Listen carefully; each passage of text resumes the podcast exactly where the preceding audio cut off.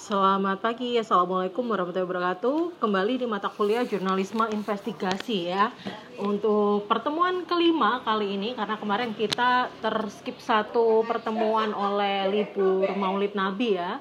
Sehingga sekarang kita akan uh, Apa ya, saya di sini harus menyiasati Supaya gimana materi-materi sebelum UTS ini bisa tersampaikan semuanya Dan ternyata bisa saya arrange. Jadi nanti mungkin materi-materi yang saya berikan sebelum UTS ini lebih banyak pada materi yang uh, secara umum. Jadi tidak spesifik sedangkan untuk yang spesifik uh, spesifik per kasusnya akan saya berikan setelah UTS seperti itu kira-kira ya teman-teman.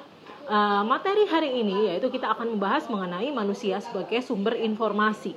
Karena dalam konteks jurnalisme investigasi manusia ini uh, bisa berperan sebagai narasumber yang lebih kompleks. Jadi ini beda, sangat beda uh, konteksnya dalam peliputan jurnalisme sehari sehari-hari yang di mana saat itu manusia uh, perorangan itu ya kita bisa memberikan informasi itu hanya di permukaan saja ya informasi-informasi yang ya hanya bisa digunakan untuk peristiwa-peristiwa secara real time, tidak mendetail, tidak mendalam jadinya seperti itu. Jadi teman-teman, dalam konteks jurnalisme investigasi, di sini kita bisa mengartikan narasumber itu sebagai orang yang uh, kita kontak ya dalam rangka mendukung bahan liputan kita untuk memberikan informasi. Jadi dengan jaminan narasumber tersebut akan kita akan membantu proses peliputan kita dengan tidak membahayakan keberadaannya. Jadi entah nanti caranya seperti apa, apakah nanti uh, bisa pakai anonimitas ya, uh, tidak menyebutkan nama dari narasumbernya atau uh, dia juga bisa apa namanya menyebutkan nama aslinya karena memang itu tidak mengancam dengan dengan menyebutkan nama aslinya itu tidak berpengaruh pada keberadaannya itu juga nggak apa-apa. Jadi terlepas dari caranya, semua orang yang kita hubungi uh, entah itu sebagai pembocor data, pemberi data atau pendukung data itu kita sebut sebagai narasumber juga di jurnalisme investigasi. Dan uh, jurnalis dalam konteks jurnalisme investigasi juga kita selalu memungkinkan ya uh, narasumber itu memberikan informasi-informasi yang entah itu uh, berguna informasinya itu aktual atau tidak terkait dengan sumber yang sedang kita investigasi. Maksudnya seperti ini. Jadi ketika kita misalnya sedang menyelidiki sebuah pembunuhan, pembunuhan di sana ternyata pembunuhnya ini masih buron, masih buron lalu kalian melakukan investigasi pada orang-orang terdekatnya saat itu memang kita tidak akan bisa ya mengetahui di mana keberadaan si buron itu. Lagi pula kalau orang terdekatnya tahu, bisa jadi mereka juga tidak mau kan membocorkan keberadaan dari si buron itu. Jadi yang bisa kita lakukan uh, mendatangi orang apa namanya mendatangi keluarga tersangka ini, kita bisa mendatangi dalam rangka wawancara. Wawancara untuk mengcross check bagaimana uh, karakter dari si uh, tersangka ini apakah dari kecil memang uh, gelagat-gelagatnya itu sudah banyak menunjukkan pada perbuatan-perbuatan yang buruk atau uh, kita bisa cek dokumennya di kepolisian apakah orang ini mempunyai track record riwayat kejahatan di bidang yang sama entah itu pembunuhan juga entah itu dalam bidang uh, perampokan dan lain-lain. Nah itu adalah narasumber-narasumber pendukung yang bisa mendukung, yang bisa memberikan informasi-informasi tambahan ya. Meskipun meskipun uh, data yang diberikan oleh mereka itu tidak bersifat real time, tidak uh, tidak seputar dalam konteks kasus yang sedang kita investigasi, tapi paling tidak dari situ kita bisa mendapatkan clue atau petunjuk-petunjuk lain. Kalau uh, orang ini si buron ini punya hobi ini, si buron ini dia terbiasa uh, hadir dalam komunitas-komunitas apa. Si buron ini ternyata bisa jadi lulusan dari sekolah-sekolah favorit yang uh, tingkat keketatan untuk masuk sekolah tersebut itu sangat tinggi. Bisa jadi seperti itu kan ya? Seperti itu teman-teman. Itu yang kita maksud narasumber dalam konteks uh, jurnalisme investigasi ya. Lalu kalian bisa langsung ke slide yang keempat slide yang ke keempat ini sekarang kita bagi sumber informasi menjadi informasi tertutup dan terbuka. Jadi di sini kita bagi dalam bentuk kejelasan informasinya. Ada informasi tertutup dan terbuka. Dalam sumber informasi tertutup, uh, para informan ini, narasumber kita ini akan memberikan informasi walaupun di situ dia bersikukuh ya, dia akan meminta kita untuk tidak menampilkan nama aslinya jadi uh, misalnya ini dalam uh, konteks peliputan uh, media elektronik bisa jadi kita akan memblurkan wajahnya, menyamarkan suaranya dengan teknik konversi suara menjadi suara yang sangat apa ya berbeda dengan suara aslinya. Lalu bagaimana sumber informasi tertutup ini juga akhirnya bisa memberikan informasi yang konstan ya. Jadi ini perbedaan antara sumber informasi tertutup dengan whistleblower kalau whistleblower itu, whistleblower itu dia uh, konotasinya lebih pada satu data. Jadi uh, whistleblower itu mereka uh, lebih ter, uh, punya kepentingan sendiri. Dia akan mau memberikan data hanya oke, okay, datanya itu saja, tapi dia tidak akan memberikan informasi secara berkelanjutan. Dia tidak akan mau dia tidak akan mau mendapatkan memberikan uh, bantuan-bantuan berupa progres-progres tertentu gitu ya, progres-progres uh, sesuai dengan kasus kita, kasus kita apa yang sedang kita selidiki itu masuk pada uh, suatu kasus yang suatu kasus yang sudah mencapai progres tertentu. Nah, kalau uh, whistleblower tuh mereka tidak akan mau mengikuti progres dalam kasus kita, tapi sumber informasi tertutup dia biasanya akan lebih terbuka untuk entah dia juga menjadi informan pribadi kita, menjadi mata-mata kita. Itu uh, perbedaannya antara sumber informasi tertutup dengan whistleblower. Sedangkan untuk sumber informasi terbuka ini sering kali punya ini ya orang-orang yang uh, tidak terancam keberadaannya ketika mereka membuka identitasnya di depan umum. Jadi ketika dia di, bersedia diwawancara, entah dalam bentuk media cetak, media elektronik, uh, keberadaan mereka ini bisa jadi uh, dalam dua kondisi ya. Bisa jadi dia lumayan terancam karena di sana dengan membeberkan identitasnya orang-orang itu akhirnya jadi punya perhatian pada dia jadi orang-orang paham kalau wah orang ini kritis uh, orang ini harus diwaspadai dan lain-lain. Ada juga orang yang uh, uh, memang tidak akan mendapatkan pengaruh apa pun ketika dia uh, menjadi sumber informasi terbuka. Jadi misalnya tadi contohnya adalah investigasi dari kasus pembunuhan. Tapi ketika kasus pembunuhan itu ketika kasus pembunuhan terjadi ternyata ada jurnalis yang bisa berhasil mewawancarai eh, keluarga dari tersangka ini dari tersangka pembunuhan nah ketika keluarga ini diwawancarai kan mereka hanya ini ya mereka uh, kita tidak bisa ibaratnya menghakimi perilaku seseorang kita tidak bisa menghakimi satu keluarga hanya karena anomali yang dilakukan oleh satu anggota keluarga yang melakukan kejahatan kita tidak bisa menghakimi seperti itu. Akhirnya apa?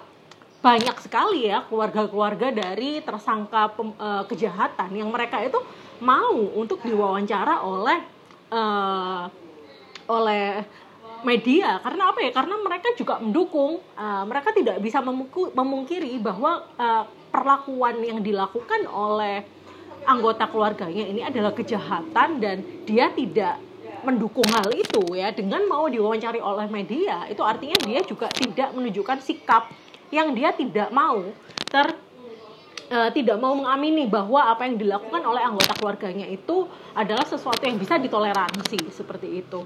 Uh, ini ini uh, yang tadi ya, jadi uh, dia tidak akan terancam meskipun dia mau diwawancarai. Tapi teman-teman uh, mengenai narasumber yang tadi ya, yang ketika dia uh, bisa jadi dia menjadi narasumber terbuka tapi posisinya bisa jadi lumayan terancam maka uh, ini sering kali ya terjadi di era-era sekarang bahwa di era media sosial ini orang-orang ini semakin kritis ya. Mereka semakin berani mengemukakan pendapat mereka tanpa merahasiakan identitas. Nah, ini banyak sekali kita temui di aktivis-aktivis ya. Aktivis ham aktivis apa pun yang mereka tidak akan uh, tidak akan ibaratnya tidak akan uh, gentar ya untuk uh, speak up untuk um, apa namanya untuk uh, memberitakan kebenaran. Uh, meskipun dia tahu mungkin ada konsekuensi dia akan mendapatkan ancaman dan lain-lain.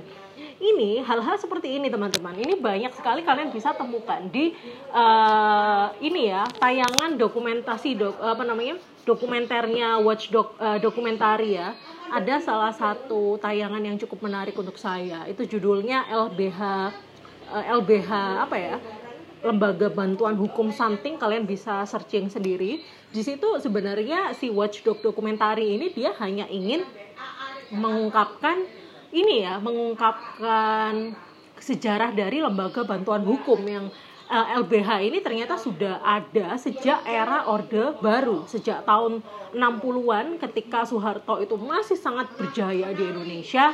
Uh, eh, LBH ini uh, sudah ada dan juga saat itu aktivis-aktivis dari LBH ini mayoritas pengacara ya isinya itu banyak sekali menerima ancaman-ancaman, menerima uh, di penjara ya tanpa di, diadili selama bertahun-tahun. Misalnya ada yang namanya Adnan Buyung Nasution. Adnan Buyung Nasution ini adalah pe, foundernya apa pendirinya LBH ya. Dia bersama aktivis-aktivis lainnya seperti Arif Budiman, lalu Mukhtar Rubis ya Mukhtar Rubis yang pernah saya ceritakan pendiri dan uh, pimpinan redaksi dari koran Indonesia Raya yang sempat dibredel juga sama Pak Harto. Jadi bisa kita bayangkan ya perjuangannya orang-orang LBH ini sedemikian uh, sedemikian beratnya ketika zaman-zaman orde baru tersebut. Hingga sekarang orang-orang uh, orde pasca uh, sekarang ini memang tidak kita kita tidak bisa menyebut sebagai orde baru. Tapi rezim yang sekarang ya bisa dibilang ini cukup represif ya rezimnya Jokowi ini. Bagaimana kita tahu uh, polisi itu sangat merasa punya otoritas lebih untuk menghakimi uh, untuk menjustifikasi untuk melakukan apa namanya main hukum sendiri. Jadi uh, itu sangat uh, ironi bagaimana orang yang merasa paling tahu hukum di Indonesia padahal nyatanya tidak dia melakukan main hukum sendiri. Misalnya apa yang terjadi pada kasusnya si uh, Ambarita ya po, uh, kemarin yang polisi bernama Ambarita yang melakukan pemeriksaan secara paksa pada HP seseorang. Itu kan apa ya? Itu tidak dibenarkan karena tidak pernah ada aturan uh, untuk uh, polisi punya wewenang untuk memeriksa HP kita secara paksa. Seperti itu kan konyol sekali jadinya seperti itu. Itu adalah sumber informasi terbuka ya teman-teman ya. Sebentar ini saya lihat lagi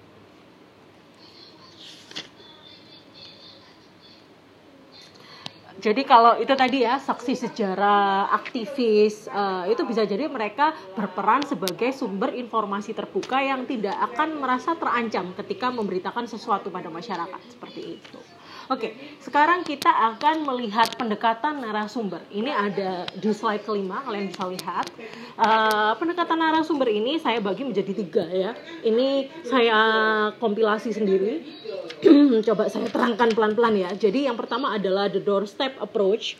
The doorstep approach ini bagaimana kita menemui narasumber kita selayaknya kita melakukan peliputan-peliputan pada apa pada ini ya pada dunia jurnalisme sehari-hari. Jadi misalnya kita melakukan um, kita menemui narasumber secara langsung, kita memperkenalkan diri uh, dengan gamblang ya bahwa kita ini jurnalis dan uh, kita ingin mewawancarai dia mengenai ini ini ini.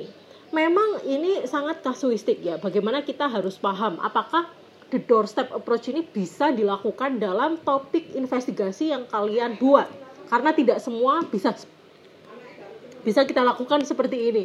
Uh, contohnya saja di Indonesia ini kan orang itu sangat uh, masih sangat menganggap wartawan itu hal yang menakutkan. Jadi uh, khususnya di dalam dalam sudut pandang pemerintahan itu mereka melihat wartawan itu sebagai sesuatu yang intimidatif ya yang uh, di mana dia akan pasang pagar dulu kalau tahu orang itu wartawan. Jadi kalau misalnya kalian pergi ke rumah sakit ingin uh, menginvestigasi mengenai kasus-kasus apa yang terjadi eh, kasus-kasus yang uh, masuk di instalasi gawat darurat itu mungkin tidak akan semua rumah sakit mau welcome ya meskipun kalau itu adalah rumah sakit pemerintah ya idealnya dia harus transparan dia harus mau ya. Jadi kita agak sedikit menggertak gitu ya nggak apa-apa aslinya.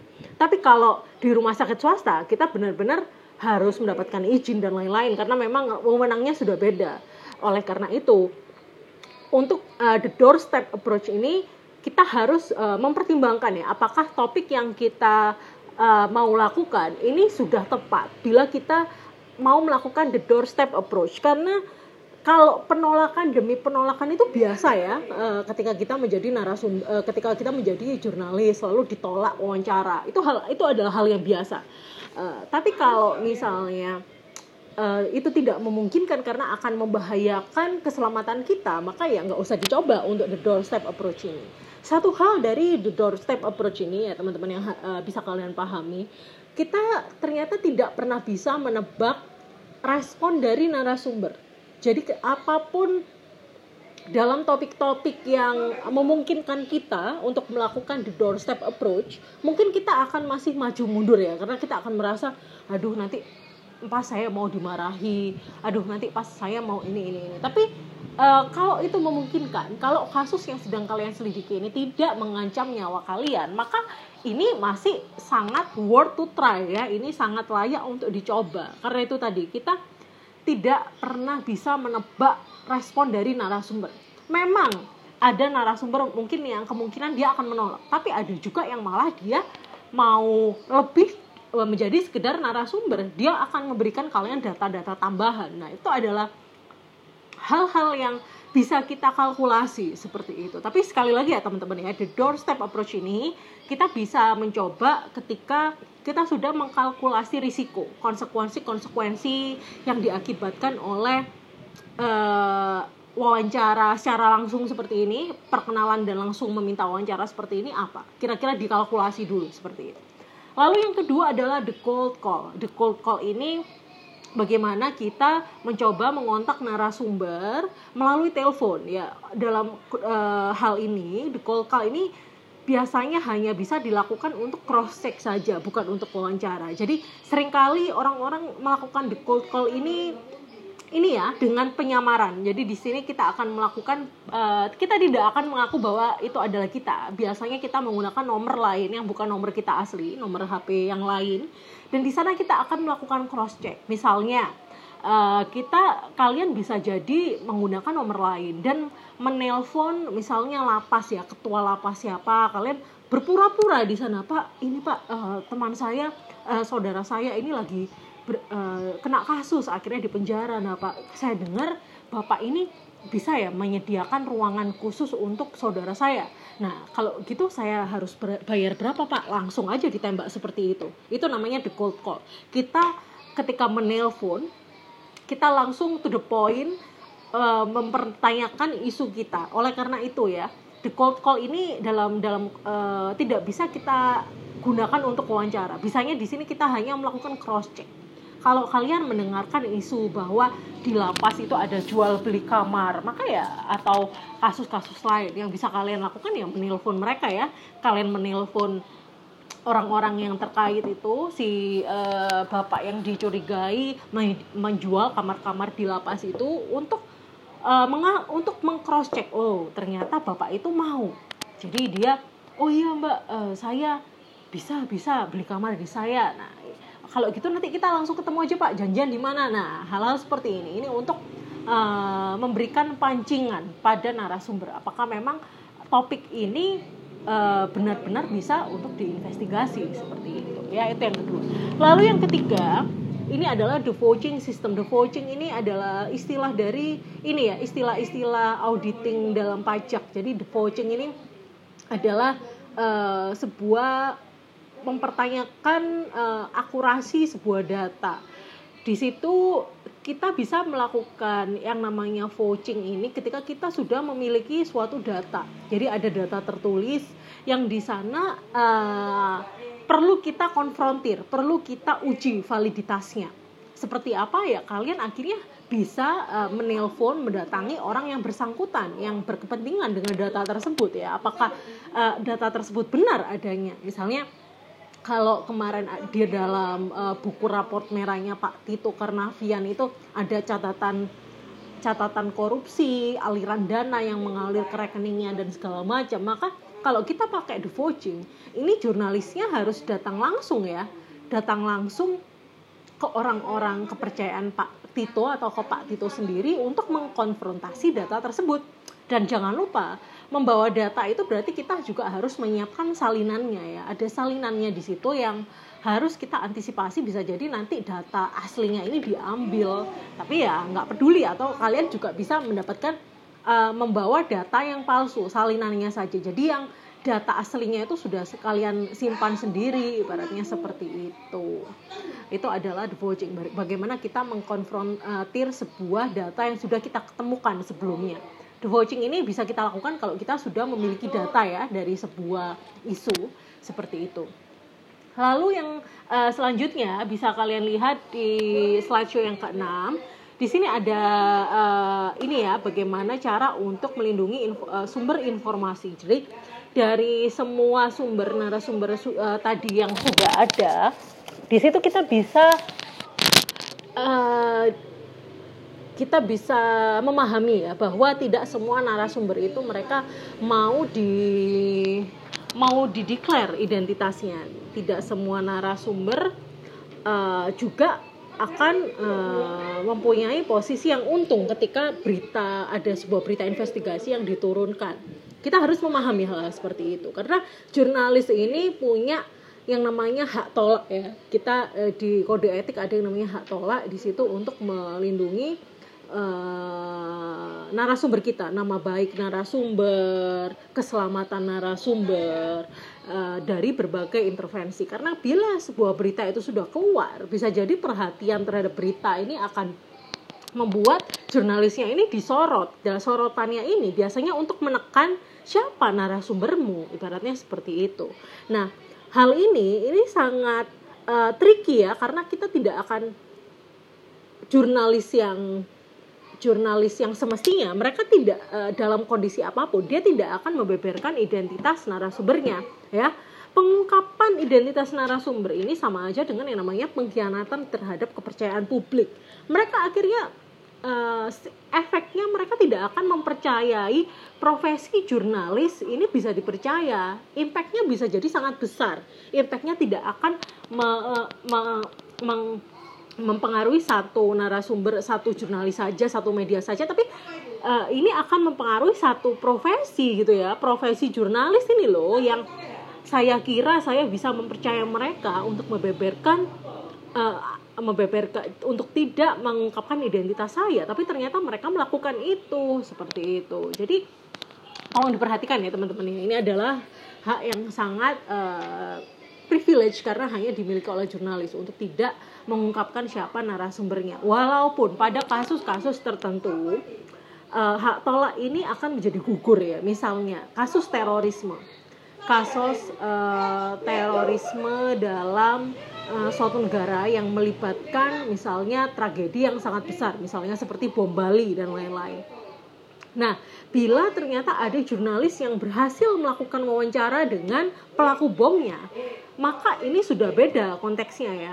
E, di situ hak tolak jurnalis ini bisa jadi gugur karena pengeboman ini e, sudah merugikan banyak pihak seperti itu. Tapi dalam hal ini juga ini sangat syarat dengan kepentingan ya teman-teman ya. Misalnya kalau ini hanya terjadi di Indonesia maka akan lebih mudah. Karena di situ kita akan lebih e, bisa mengidentifikasi uh, yang dirugikan siapa dan lain-lain. Tapi kalau uh, bom uh, dalam dalam konteks terorisme di negara-negara Timur Tengah ya seperti negara-negara Arab itu mereka akan lebih sulit.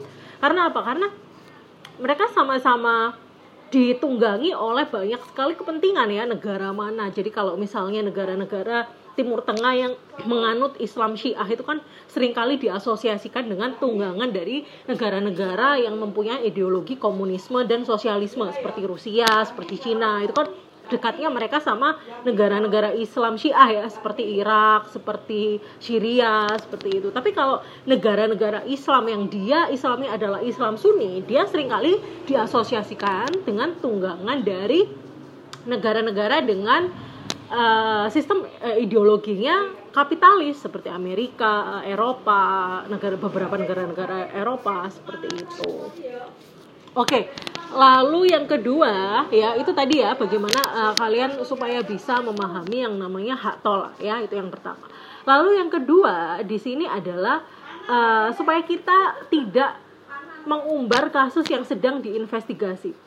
Apa pun yang sedang kita investigasi, nggak usah cerita-cerita ya. Cukup yang tahu itu kalau bisa hanya kalian dan satu editor yang biasa me, yang biasa mengedit tulisan-tulisan kalian. Jadi nggak perlu nggak perlu untuk di cerita-ceritakan ke yang lain.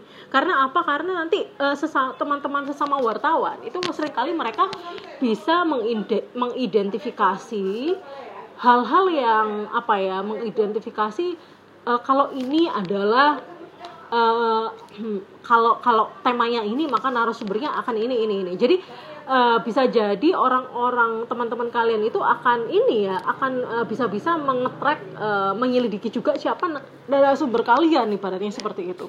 Itu ibaratnya kalau kerja di dunia jurnalistik cukup kalian saja yang uh, kalian saja yang uh, ini ya yang tahu mengenai apa yang sedang kalian selidiki. Ya kalau kalian punya editor ya itu editor yang ngecek tulisan-tulisan kalian. Karena kalau di Indonesia sering kali orang yang sudah bekerja sebagai editor mereka ini juga masih menulis dan melakukan pekerjaan eh, pekerjaan pekerjaan jurnalistik uh, investi, jurnalisme investigasi seperti itu. Lalu yang ketiga supaya kalian ini menggunakan angle berita yang bervariasi ketika berita tersebut terbit ya. Jadi maksudnya uh, angle itu tidak hanya menceritakan pada satu narasumber itu saja. Apalagi kalau narasumber kalian ini anonim ya dia minta identitasnya dilindungi. Maka tolong berita ketika berita itu dikeluarkan variasinya itu ada variasi narasumber ada variasi pengenggelan berita di situ. Apa fungsinya? Fungsinya itu supaya kita tuh uh, pembaca itu menjadi terdistraksi gitu. Mereka akan uh, semakin kesulitan untuk melacak siapa sih ini yang berani-beraninya misalnya mengungkapkan fakta ini seperti itu. Jadi kalau angle-nya itu lebih bervariasi, maka membaca itu akan bisa lebih terkecoh seperti itu. Lalu yang keempat, gunakan alat komunikasi yang berbeda untuk koordinasi dengan sumber. Jadi kalau e, narasumbernya itu minta disebut pakai anonim, ini pentingnya kita akhirnya untuk memahami keselamatan narasumber ya apalagi kalau dalam kasus-kasus besar seperti kasus-kasus korupsi seperti uh, misalnya. Maka kalau bisa kalian menyediakan satu HP khusus yang uh, kalian gunakan untuk berkoordinasi dengan narasumber. Misalnya kemarin itu yang sempat viral ini ini ya mungkin kalian tahu mengenai project Multatuli pernah memberitakan mengenai ini ojol. Bagaimana uh, sangat apa namanya pekerjaan sebagai ojek online ini eksploitasi tenaganya ini besar uh, luar biasa gitu ya. Dan wartawannya dari Project Multatuli itu mereka sengaja membeli HP Android supaya bisa uh, terkoneksi dengan sistem dari salah satu ini salah satu eh bukan ojol sorry itu pengantar paket ya sorry sorry. Bukan bukan bukan ojol tapi pengantar paket waktu itu uh, kalau nggak salah shopee atau uh, ya shopee ya ketika lagi banyak banyaknya diskon.